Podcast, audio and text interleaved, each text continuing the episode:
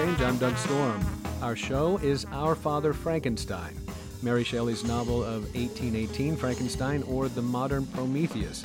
Seems to me to clang like a hammer blow against the bell that tolls our doom.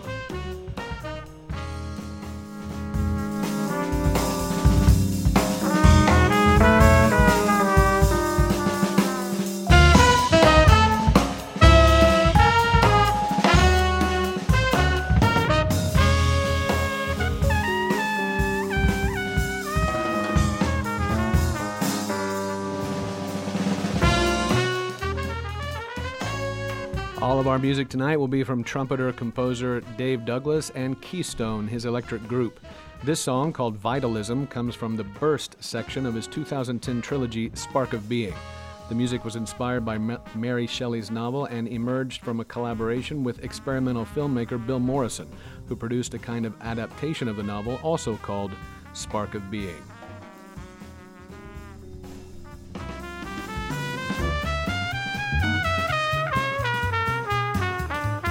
Quote Victor Frankenstein, none but those who have experienced them can conceive of the enticements of science.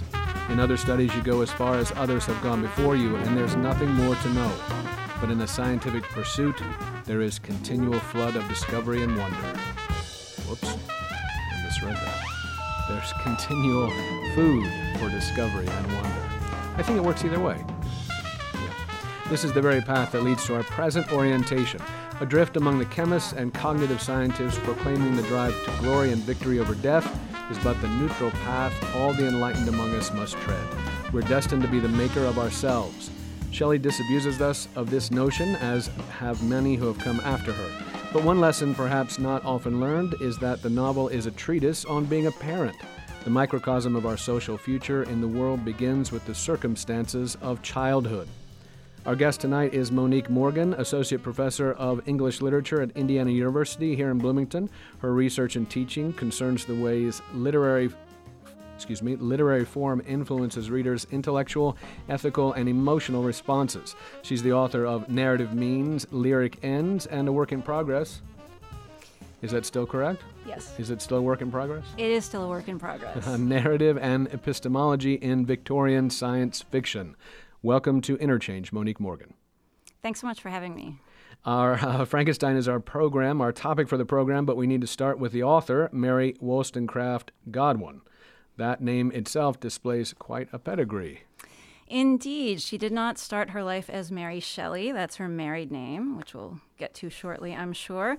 Um, but her parents were Mary Wollstonecraft, um, arguably the first feminist to really hit the scene in England, um, and William Godwin. Uh, both of her parents were both novelists and philosophers and uh, political radicals, each in their own way.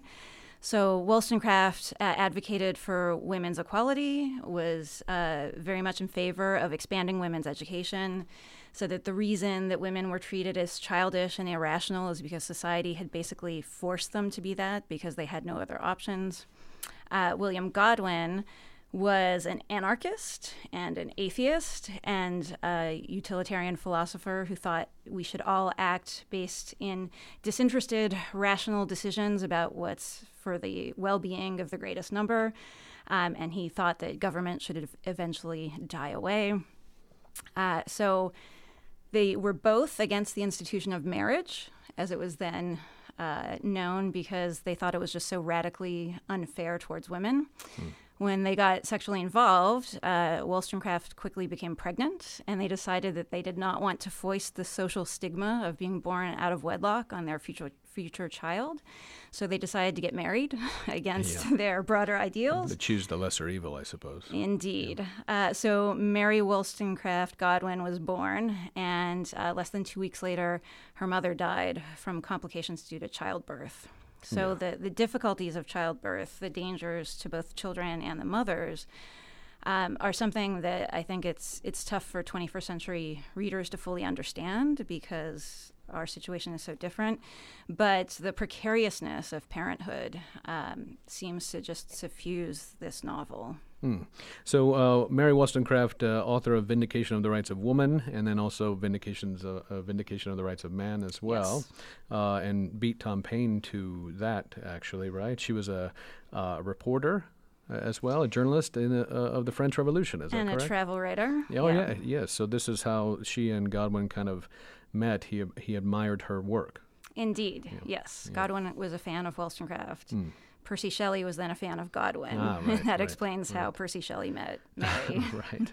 Uh, I, I do like that Godwin was an anarchist, and uh, uh, um, uh, he was uh, well known for an inquiry concerning political justice and his novel Caleb Williams. Uh, Shelley himself, Percy Shelley, uh, was a big fan of that inquiry. I think is that correct?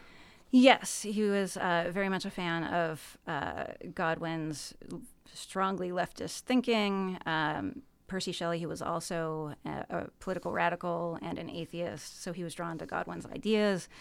Um, you know, in terms of uh, models of familial structures, uh, uh, Godwin is kind of an, an odd person to turn to because one of the weirdest sections in his inquiry concerning political justice is a demonstration of just how disinterested you should be in your moral decisions. So he comes up with this famous example that um, if there's a fire in a building and there are two people, and you only have time to rescue one, you should rescue the person who will go on to make the bo- most benefit to humanity in general, regardless of your relationship to either of those people. So, you know, if the master of the house is some eminent philosopher, um, and his servant happens to be, say, your father or your brother, you should still rescue the philosopher Sure. and not the family member. You think he was arguing for his own rescue?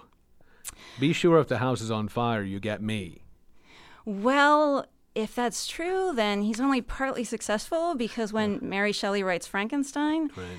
she names the creature's first victim William, Hmm. which is her Oh. father's name. Poor dad. Yes, although she also dedicates the novel to him. Well, it is a, a big part of the book, as you say, the uh, the idea of uh, childbirth, childbearing, parenting. These are issues throughout the novel as well. Um, the uh, the fact that Percy comes on the scene uh, early as well. He's a he's a wealthy person. This is part of his interest or Godwin's interest in him. Godwin himself believed that that people such as himself should also be supported in some way for their thinking, for their work, right? Yes, Godwin was constantly finding himself in debt, and uh, Percy was the son of an aristocrat and due to inherit a lot of money when his father passed away. Um, so Percy was a sort of funding source for Godwin. Right. So uh, very happy when uh, Mary made friends with Percy. Well, up until the point that they eloped. Uh-oh. So in 1814, Percy Shelley and Mary fall in love and run away together. Percy is married to someone else at this Whoops. point. His wife's name was Harriet. Um, They have children too. yes. Yeah.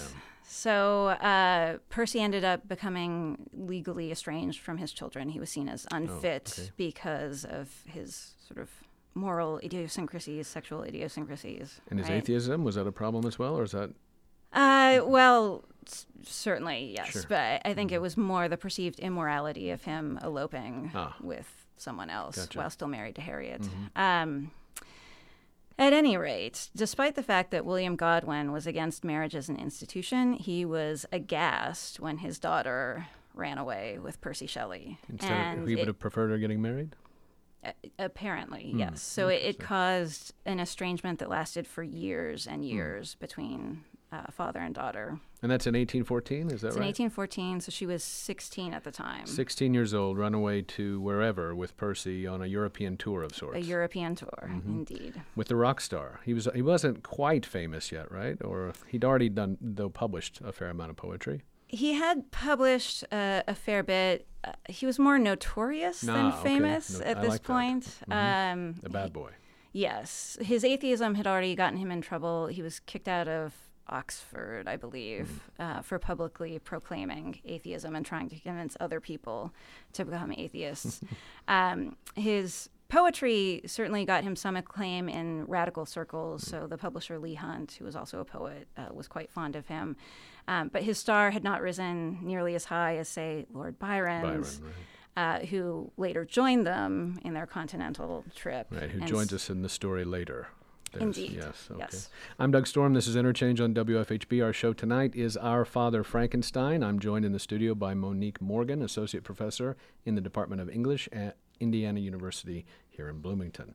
Uh, so we've got a, uh, again, I think it's important to stress how young Mary Shelley, she's not Mary Shelley yet, she's Mary Godwin still when she runs off with Percy Shelley, bad boy poet. And uh, they go about living a life, uh, a bohemian life. Is that a proper term, or is it not proper to use that term right now? Is that an uh, uh, anar- What am I looking for there? Anachronistic. Thank you, thank you. Um, the term becomes more popular later, but it certainly applies Mm-hmm, to them, right? They're they're spending their time traveling from place to place. Uh, it's all very, um, you know, temporary and, and haphazard. Um, so, leaping ahead a little bit, Mm-hmm. the summer of 1816, they're hanging out in a villa near Lake Geneva, and uh, the people in the house are Mary and Percy. Uh, Mary's stepsister, Claire Clairmont, uh, Lord Byron, who is having an affair with Claire at this time, and Byron's personal physician, John Polidori. Poor John. Yes. Yeah. Well, you know, he does achieve literary fame of his own. He does. You know, this is a good circle. It's one of those things that um, that is important to note. Also, uh, Lord Byron, um, John Polidori, Percy Shelley all meet untimely ends. Indeed, they do. Yeah, uh, the second generation of English Romantic poets had incredibly short lifespans. So, uh, yeah, um, Percy Shelley dies in a drowning accident when a sudden storm overtakes his boat in 1822. Uh, Byron dies in 1824 at the age of 36. Um, he contracted a fever while spending time trying to raise troops and resources for the Greek independence movement. Yeah, so he dies of, of medicine as much as his fever. It sounds like too. I mean, he had uh, what bloodletting or whatever. Y- uh, yes. Uh, so the the medical practices then would be met with a lot of skepticism by today's standards. Uh, yes. So he had a, an early death as well. So they're traveling around. They meet they meet up at a castle. Is that right? Also, or is it somewhere else?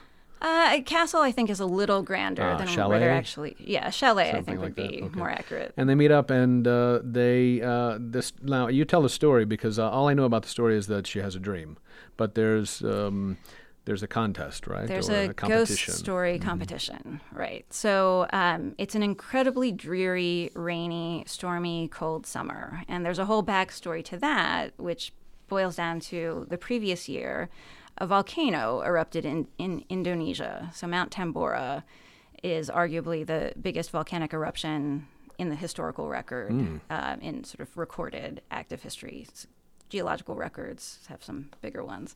Uh, but it spewed so much ash and gas and particles in the atmosphere that it blocked out sunlight across the globe. There was a three to six degree Fahrenheit drop in average temperatures. Um, the effects lasted for about three years. There were crop failures, Wow. famines, droughts, floods. So the food and flood Yeah, I did- I mistake did actually purpose, is really. really appropriate. um, and so people were impoverished and starving. Um, plus 90,000 people approximately were killed in the immediate the vicinity actual- of the wow. Hmm. volcano. Um, so 1816 was known as the year without a summer because it was so cold and so rainy in Europe. And so they couldn't spend much time outdoors. Hmm. They entertained themselves indoors reading ghost stories. And then they had the idea that they should each write their own. And at first, uh, Mary Sh- Mary Godwin, as she was known then, uh, had some trouble coming up with an idea, and she went to sleep and had a dream. And the sort of central part of the dream is the notion of the character who becomes Victor Frankenstein, the scientist, uh, asleep in his bed, and he's awoken by the curtain being pulled back, and this horrible disfigured creature staring down at him in the moonlight. And Mary Shelley just found this so compelling and so terrifying that she made it the, the central episode in what ends up becoming a three volume novel, right? So Mary Shelley is the one uh, member of this ghost story writing contest who actually finishes her own story. Oh. There's one other published result of this, which is actually Polidori's, mm-hmm. but he ends up stealing the idea that Byron had. Byron writes a fragment of a vampire story but hmm. never finishes it. And so Polidori steals that idea, turns it into a short novel called The Vampyre, spelled Y R E. Mm-hmm. Um, It's first published uh, falsely under Byron's name. Well, he's, then a they- fam- he's famous. He's much he is a rock star. Yeah, he is a rock star. at this point. Indeed, he is arguably the first celebrity in European culture. Uh, Good to tag his name. You're going to get some turnover on that one. Indeed. Um, and even if he hadn't been wrongly named by the publisher as the author, people would have suspected him anyway because it was such a Byronic story and the vampire character is so clearly modeled on, you know, aristocratic bad boy Byron. This is good stuff, right? This is the heart of romanticism right here. So, Indeed. Right. Uh, Polidori then goes on to die at 25, I think, of uh, what we assume is suicide, although I don't know that it's it's been confirmed. This is Wikipedia knowledge on my part, just so you know. Don't blame me, blame Wikipedia and all those editors. Uh, so uh, anyway, 25 is very young, uh, and again, Byron dead at 36. Shelley, uh, Percy Shelley dead at 25 or six. Let's see. He died in 22. He died in 1822. I think, okay. Yeah. That's close enough. He was young. He was 30. very young. He wasn't Around- quite. Yeah, he was around yeah. 30, I think. Yeah. Anyway, so uh, again, one of those things that we have to, uh, I think it surprises us sometimes, and we'll talk about this later in, in the show, uh, because we all know Frankenstein. Uh, we all know the book, and we all assume Frankenstein in our thinking. We, we think we know what it is, we know where it comes from. But uh, the backstory of this is literally uh, romanticism. You know, it's literally a literary period, a literary uh, um, uh, style. It's it's it's the world that we came out of in some sense, right? And so the book sits right in the middle of that space um, where these things are happening. Uh, so we'll actually take a break and come back and talk about that. What's going on at the time? The novel was written besides the volcano. There's lots of interesting things going on in science at the time as well. It's time for a break. We've been talking about the radical life of Mary Godwin, who would become known as Mary Shelley and author of Frankenstein. We'll hear another from Dave Douglas and Keystone. This is Spark of Being off of Expand, the second section of his trilogy. More on Our Father Frankenstein with Monique Morgan when Interchange returns on WFHB.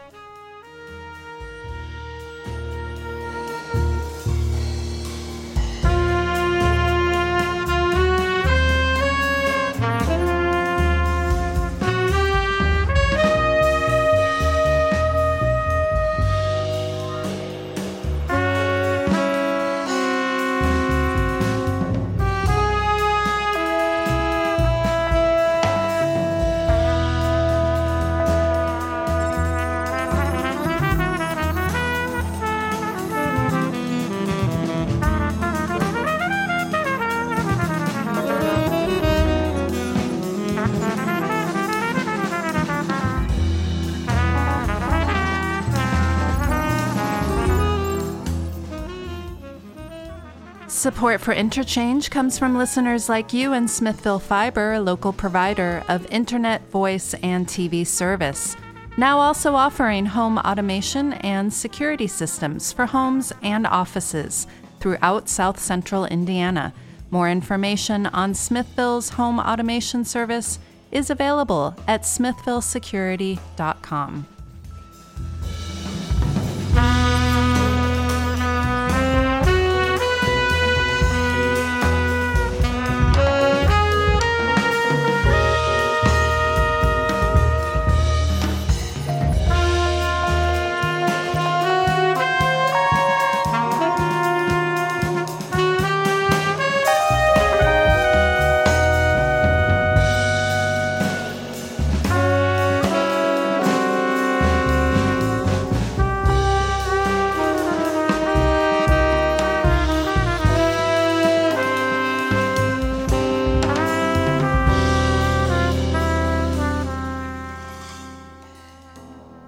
Welcome back to Interchange. Our show tonight is Our Father Frankenstein. I'm joined in the studio by Monique Morgan, Associate Professor in the Department of English at Indiana University here in Bloomington. In our first segment, we looked at a bit of the soup of Mary Godwin's childhood, which we need to remember is the bulk of what she lived prior to writing this book when she was 18. So uh, her childhood is formative, obviously, and goes into this book. What happened at the time, what happened in her household, what happened around the um, the rock star circle she was living in as well, with uh, friends like Lord Byron and uh, a lover like Percy Shelley, the bad boy atheist poet. So uh, Mary Shelley in the middle of all this going on, and we we have to uh, we have to look at the time as well. Uh, the time uh, was sort of bustling or bursting with new ideas. Science was.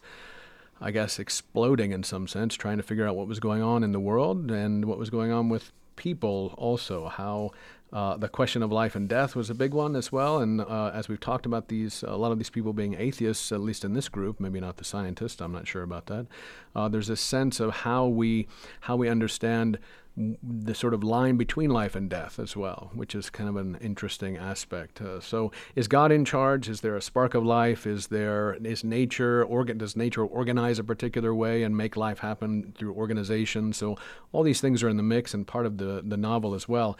Let's jump in with, uh, I guess, vitalism first. Is there a, is there a, um, an ex, uh, I guess a, give us a definition of that, Monique?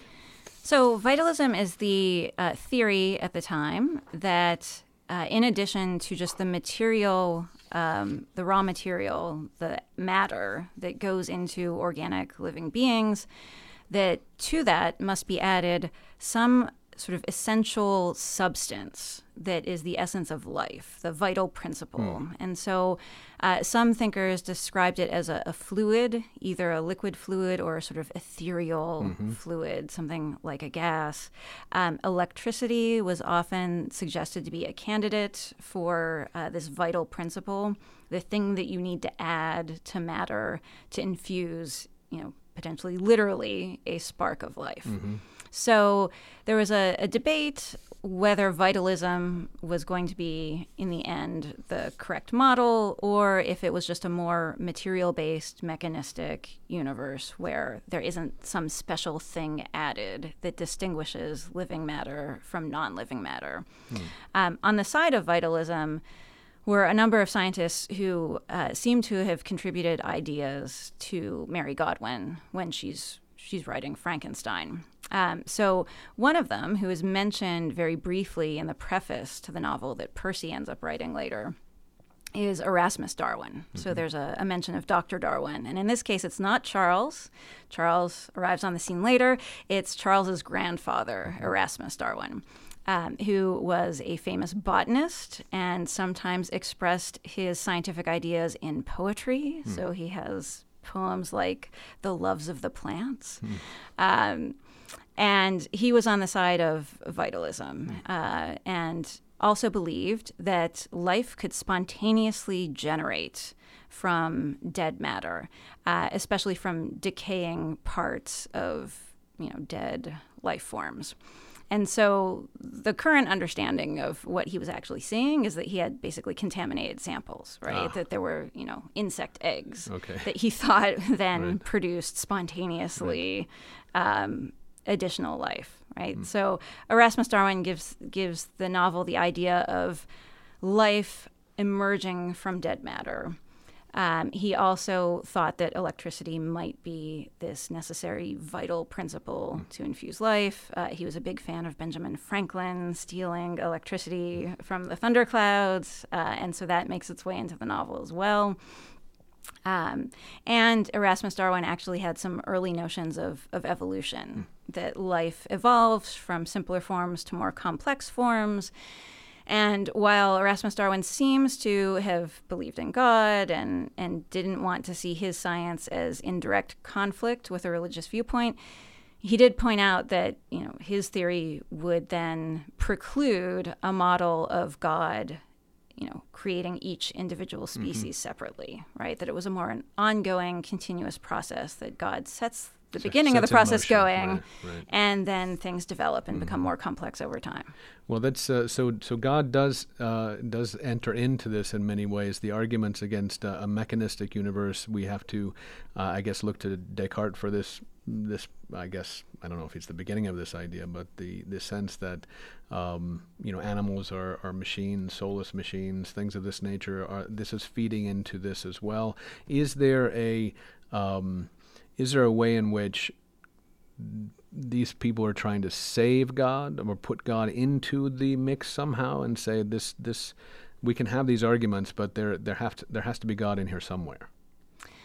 Uh, Well, certainly there were a lot of thinkers on the side of uh, what was then called natural theology and now is very close to intelligent design. Oh, okay. Right. And so um, Paley, William Paley, uh, writes a book called Natural Theology, and he uh, use a, uses a very mechanistic example of a watch. If you find a stone and a watch, the stone doesn't show any signs of being designed for a purpose, but the watch certainly does.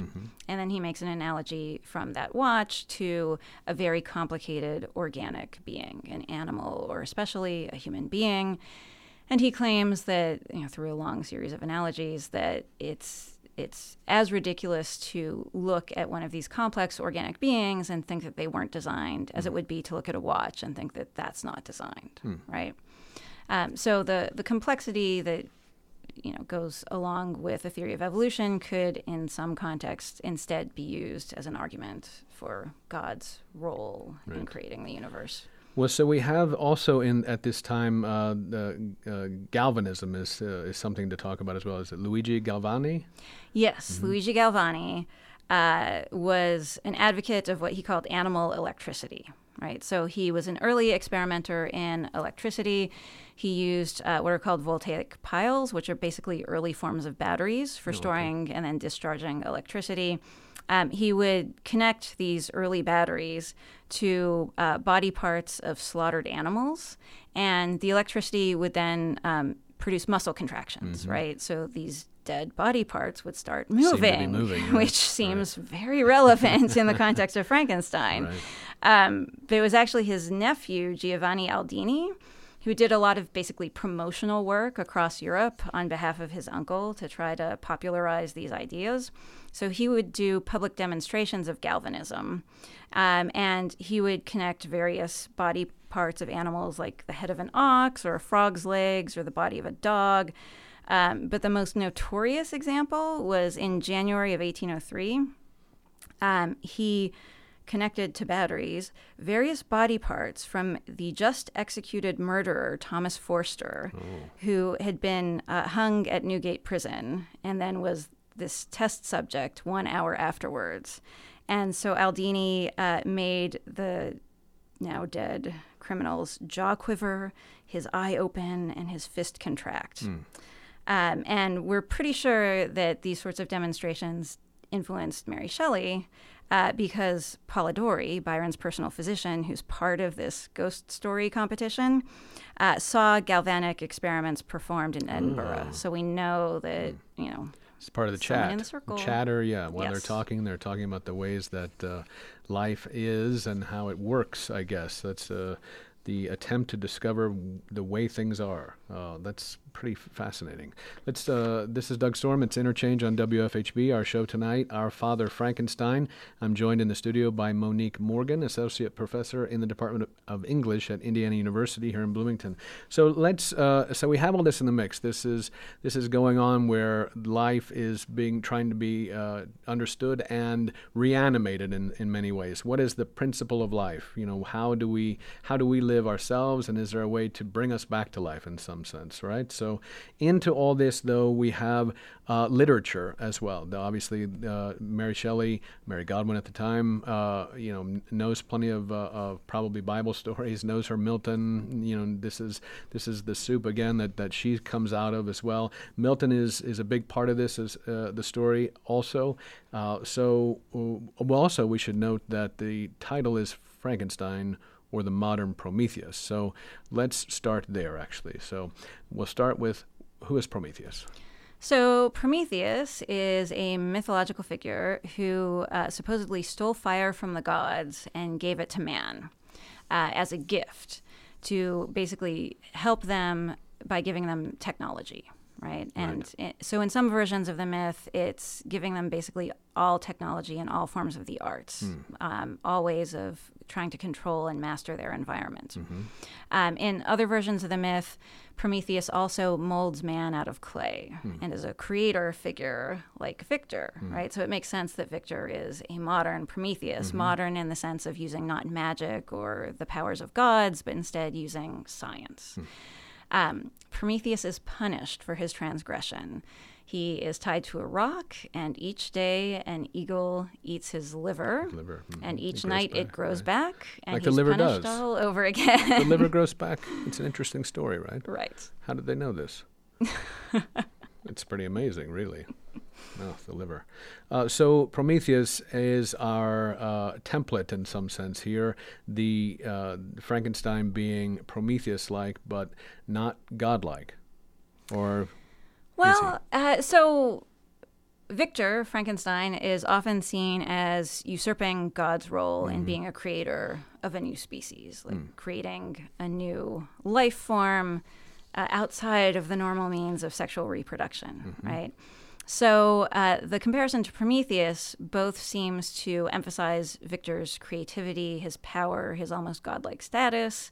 Um, but also, Prometheus is known as an overreacher, Yeah. right? So he's punished for it. And Victor is certainly punished for his transgressions too. Mm, sure. Prometheus also means foresight. Mhm. And if there's something that Victor is sadly lacking, um, it's foresight, right? yeah. And this gets to the notion that Victor is a horrible parent who immediately abandons his newborn creation Yes. and lets it wander through the cold in the wilderness for, I think, three years. It's, it's very sad. Yes. It's pretty awful. Well, so uh, so parenting is an issue here, and uh, Victor Frankenstein, we find out early on, uh, was raised in a, a loving home, had loving parents uh, who was uh, encouraged to do the things he wanted to do. They also adopted uh, Elizabeth, who turns out to be the love of his life, but she was uh, also treated in a very a loving, kind way, and it is this. It is to Victor to overreach himself. It is to Victor who feels like he can do these things. So it's an interesting comment on the product of what we call good parenting, I would assume, turns out to do these things. yes. Has I- no moral compass, really. Right. I think one of the reasons that this novel is so popular and enduring is that it asks really fundamental questions about who we are, how we treat others, Mm-hmm. what our fundamental nature is, and it doesn't really give any easy answers. And often it seems to give contradictory clues, you know, clues that go in two Mm-hmm. different directions. So there's a lot of focus on on the way that Victor mistreats and abandons the creature, right? It's a very bad model of parenting. And that leads to debates about well, is the creature inherently evil, or does he become evil because he's so mistreated because of Victor's bad parenting? It's nature versus nurture. Right. And Percy Shelley comes down hard on the side of nurture. He thinks that the, the moral of the story is treat a person ill and he will become wicked. Mm. But as you point out, Victor has an ideal childhood. He has doting parents who Nothing love wicked him. about him. Nothing So, at all. He know. seems to, you know, have an ideal model of parenthood to look towards, and yet he completely ignores that and completely isolates himself from his family during the process of creating, putting together the creature. So, Following that ambition. Yes, isolating himself, making himself a singular case who's as unusual as the creature that he ends up putting together. Right. So this is this is again important to say that you know uh, the perspective of Victor Frankenstein is uh, is on display or, or investigated in the novel itself. We're trying to really understand what he's doing that is is possibly what I would say is wrong, or and I get in trouble for using these value terms, I suppose. But you, this is the question of the novel as it goes forward into the future. What should we do? What even though we can do things, should we not do them? Um, the the creation of life, the uh, the consequences of this, uh, that's a part of this part of the novel and part of what I can't say Mary Shelley intends any of this. One of the things that I think is important too is that it is a, a story uh, conceived at uh, at a young age and written at a young age. And as as we as you just said, Monique, there's lots of contradictory things going on in it. So we could say it's a it's a it's a kind of uh, a bunch of ideas that are kind of warring in themselves and within the novel. Uh, so where where do we come down? As you say, Percy Shelley comes down in, uh, in one space. Did did Mary Shelley ever say this is what the what I wanted people to take from the novel? She never says anything that explicitly, but as she gets older and revises the novel, she makes it more sympathetic towards Victor mm. in its later version mm. than it is in its original. Yeah, not so good in the original. Right. Yeah. So Victor does, as you say, gives birth in a sense to Frankenstein. He makes he makes him a very large creature, primarily so it was easier to work on. I believe. Yes, right? yes. There, there's certain details that don't hold up yeah. so well to really had to be an eight foot tall creature. Yes, uh, because he, maybe he didn't sew very well or something. You know, they, it was just too hard to work. How, we get an eight foot tall creature? Okay. Anyway, so but the but the the thing is that this is a an abomination to him, right? He gives birth to an ugly creature to him right? Yes, so this is a real part. The real issue too is that the aesthetics of this is imp- it's important as well. Right, uh, and and he claims that while he's working on the creature and stitching it together before he imbues it with life, that he selects each part to be beautiful, mm. and so. Um, you know, some academic readers of the novel tend to think of the creature as in some ways feminized, mm. even though it's obviously a male creature, um, because Victor's so focused on the beauty of individual parts that seems analogous to the way poets love to you know describe individual body parts of the beautiful woman that they're enamored with uh, but once it's all stitched together literally and then animated and moving and has its own agency mm-hmm. suddenly it's horrible right, right? Um, there is almost a female creature in the novel. And, and so, one of the ways that Mary Shelley asks us to think about Victor's responsibility, even after uh, animating the creature, is that the creature wants company. Mm. You know, because it's so disformed uh, and disfigured, deformed and disfigured.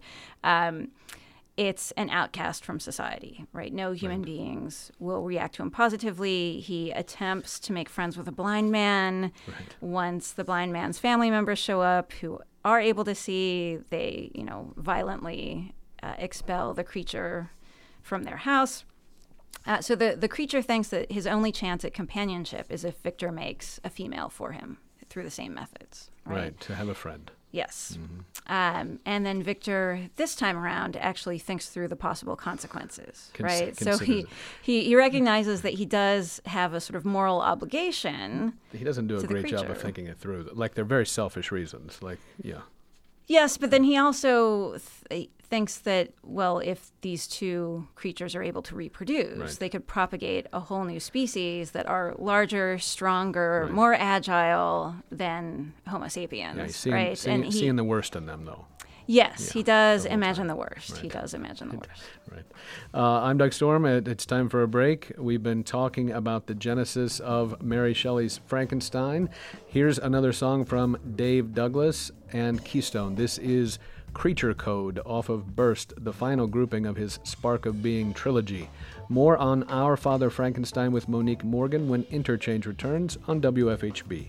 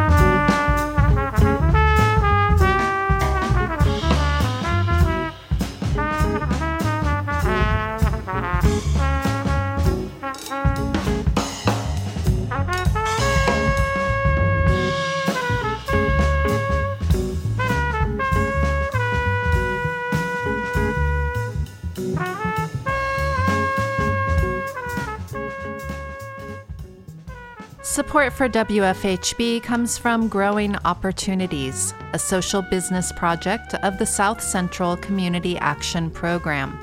Growing Opportunities is an urban hydroponic farm that provides job training opportunities for low income people with barriers to employment, especially those with disabilities. Growing Opportunities also grows produce sold to local eateries, supermarkets, hospitals, and schools. Information available at 812 332 2168 or online at insccap.org.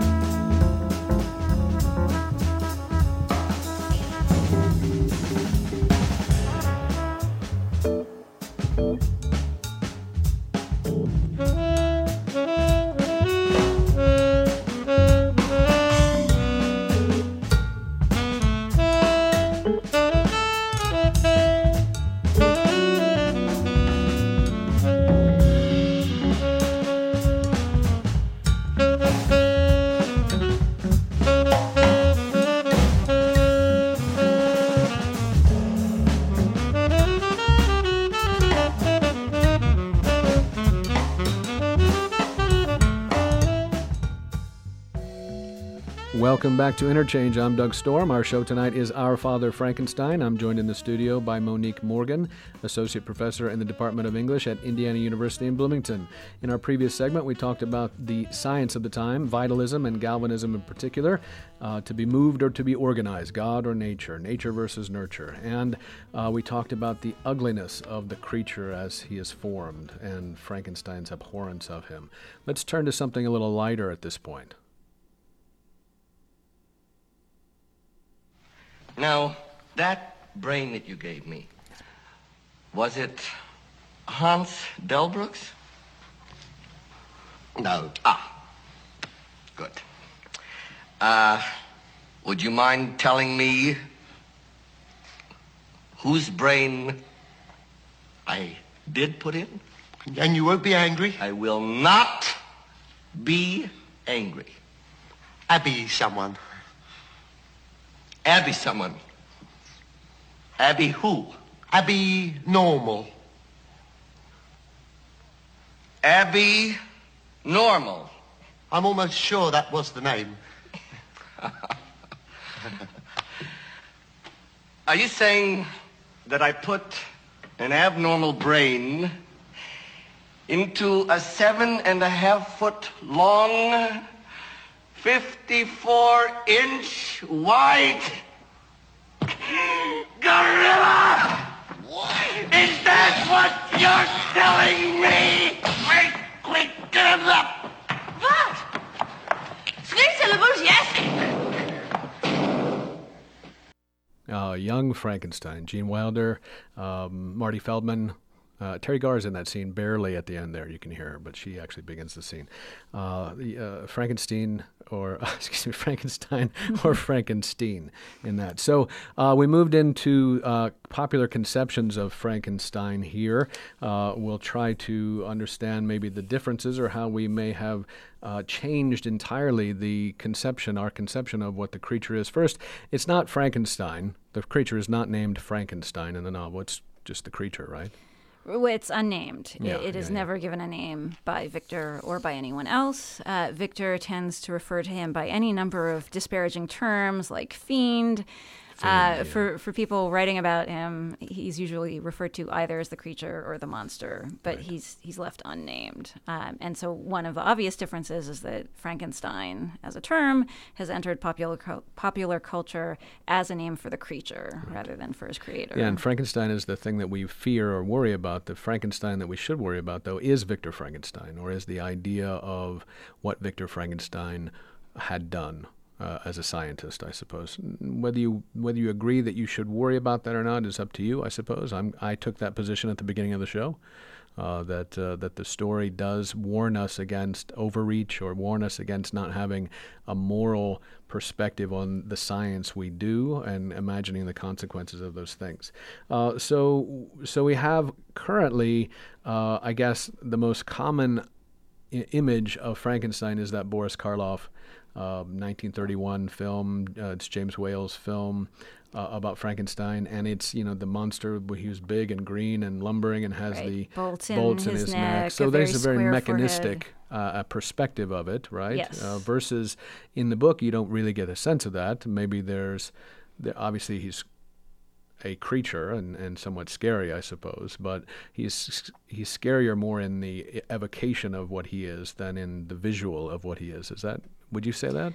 Well, he's visually horrifying in the novel too. It's right? hard for me to remember and how, so, how horrified I might have been by him. So Victor describes him as looking like a mummy has come to life. Ooh, that's not so his his eyes are yellow. Yellowing eyes, His right. skin is pulled too tight over his face, and so you can see the muscles working beneath the surface. Um, certainly, uh, every human who sees him is horrified at his appearance.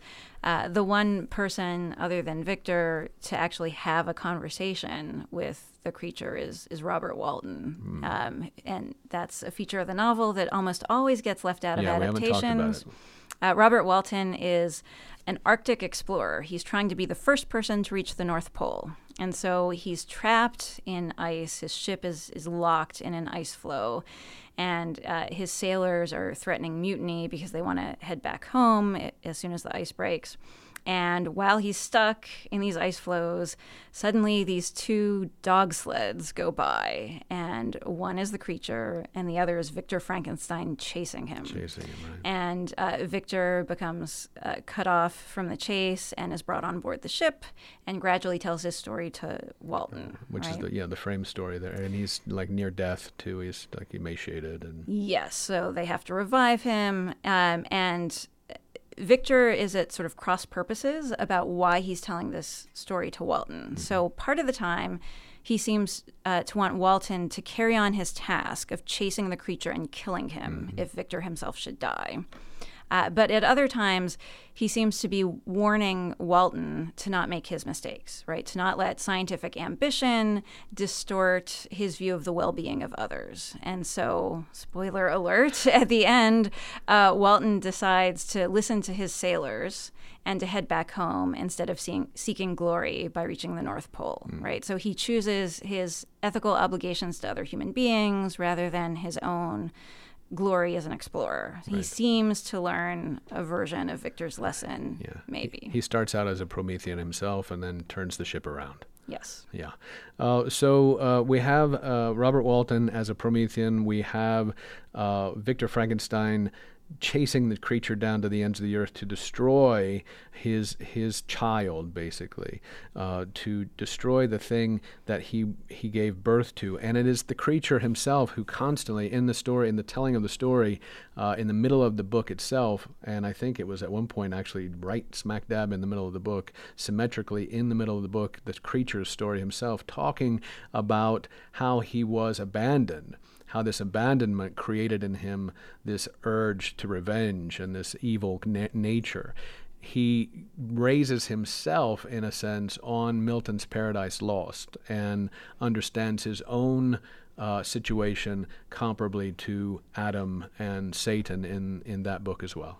Yes. So he, he tells Victor, I should have been your Adam. Right, and right. instead, I am the fallen angel, right? Mm-hmm. Uh, and so, uh, as you, you mentioned, the creature has to educate himself, right? Victor doesn't educate him. So the creature learns language partly from um, overhearing cottagers talk, The blind man and the his, blind man and his family. his family. And then partly uh, from fortuitously finding three books abandoned in the woods, and one of them is Paradise Lost. What, right? are, what are the others? I don't remember. Uh, let's see, The Sorrows of Werther, I think, and Goethe uh. Plutarch. Oh, okay. Those are good. Plutarch, But they're all true stories to him. He has no concept of fiction initially. So, yes, he takes Paradise Lost as a true history of actual events um, and, and feels betrayed that he doesn't have a better parent you know, to model the God Adam relationship, and instead he feels like he is subject to unjust absolute authority in the way that that Milton's Satan is mm-hmm. after he's cast out of, of heaven. Might be what Godwin would say as well. Yes. yes. I'm Doug Storm. This is Interchange on WFHB. Our show tonight, Our Father Frankenstein. I'm joined in the studio by Monique Morgan, Associate Professor in the Department of English at Indiana University.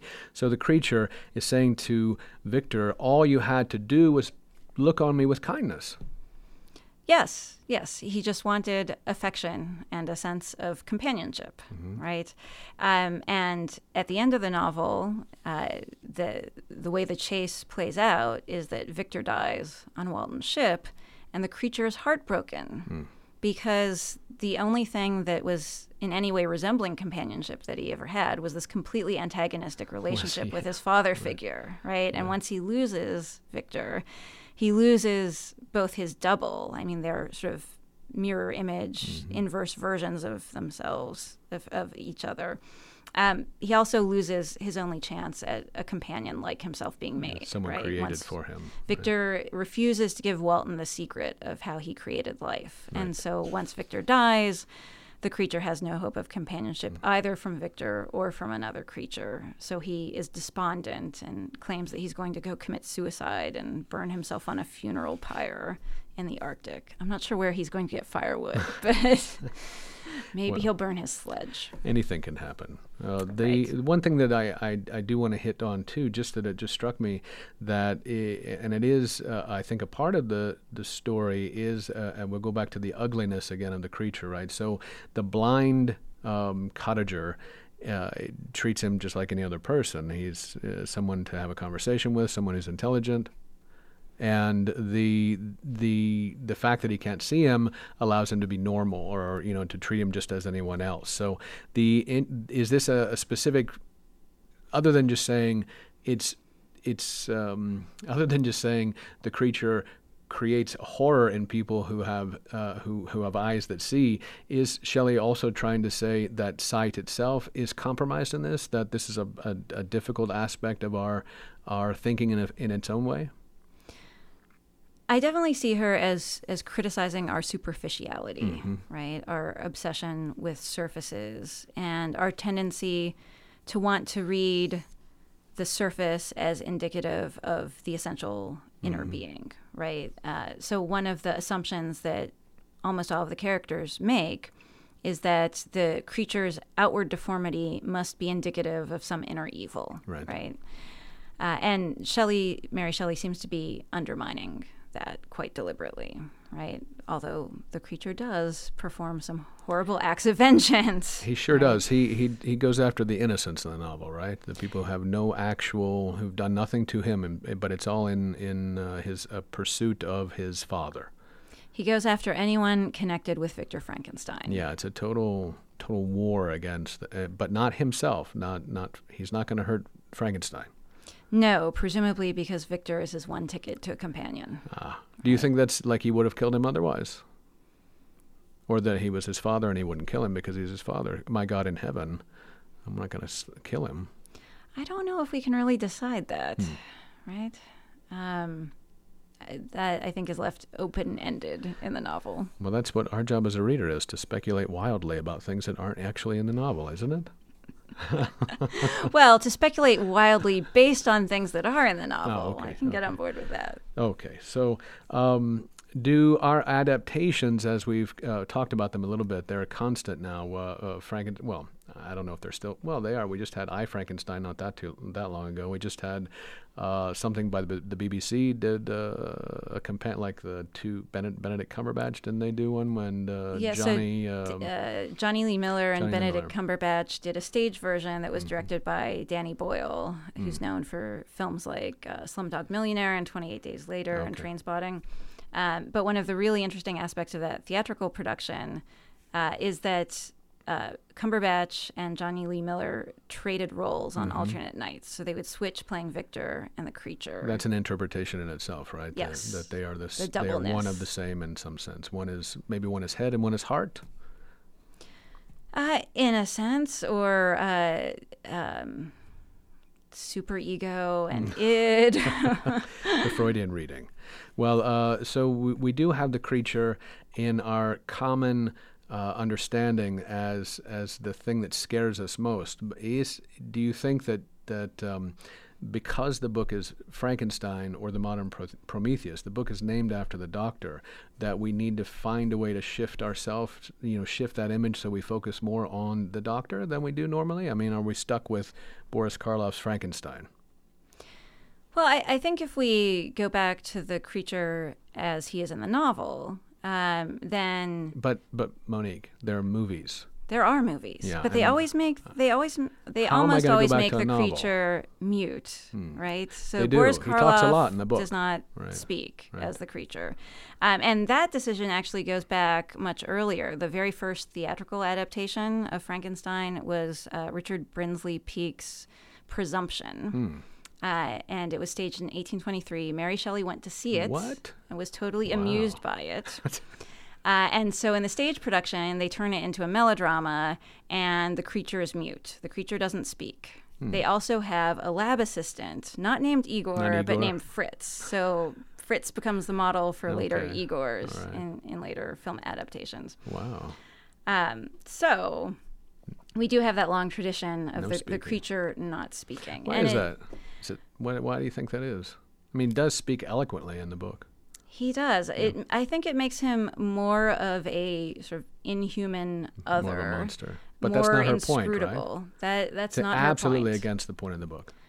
I would agree with that. Yes. Oh, so uh, Mary are- Hmm. Shelley very much humanizes the creature, makes him eloquent. He learns from Paradise Lost quite well and speaks in almost Miltonic English. Far better than I would read And- Paradise Lost. And Victor warns Walton not to be swayed by the creature's rhetoric Yeah. because he is a very good storyteller, and and he's also really just full of um, pathos. It's hard not to sympathize with the creature when he starts off telling his story of being abandoned Mm-hmm. in the woods in winter, figuring out the world on his own, and he knows nothing. He's a complete blank slate he has to actually pay attention to what's happening around him to realize that the the songs that he's hearing, the sounds that he's hearing, are uh, coming from the throats of the little winged creatures. Right? He he doesn't understand birdsong until observing it repeatedly. Yeah. So he has to learn everything from scratch. It's He- like abandoning an eight foot tall newborn. He is sympathetic, and unfortunately, that's not how we're we've been handed down uh, from, I guess, 1823 forward. That's true, and I think it's that uh, the the genre is shifted when it enters films, so it becomes a horror story. Right. And in Mary Shelley's novel, um, it is both going back to a gothic tradition that leads directly into horror films. That makes sense. It's it is scary, Right. Um, right. but Shelley's novel is also arguably one of the first science fiction novels. Sure. And so she's really thinking through the consequences of this scientific innovation. She's, you know, taking on um, John Locke and David Hume's theories of the mind as a blank slate and the, uh, the need for empirical observation. Uh, she's thinking through Galvani and Erasmus Darwin. So, uh, movie versions tend to take that element out and just emphasize the horror. Simplify and uh, ex- uh, make it exciting. Yes. Yeah.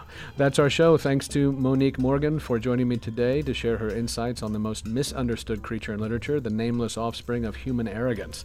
Thanks, Monique. Thank you. It was a pleasure. We're closing the show with Split Personality, one last number from Dave Douglas and Keystone off of the album Burst, the third section of the trilogy Spark of Being, which was inspired by Mary Shelley's Frankenstein.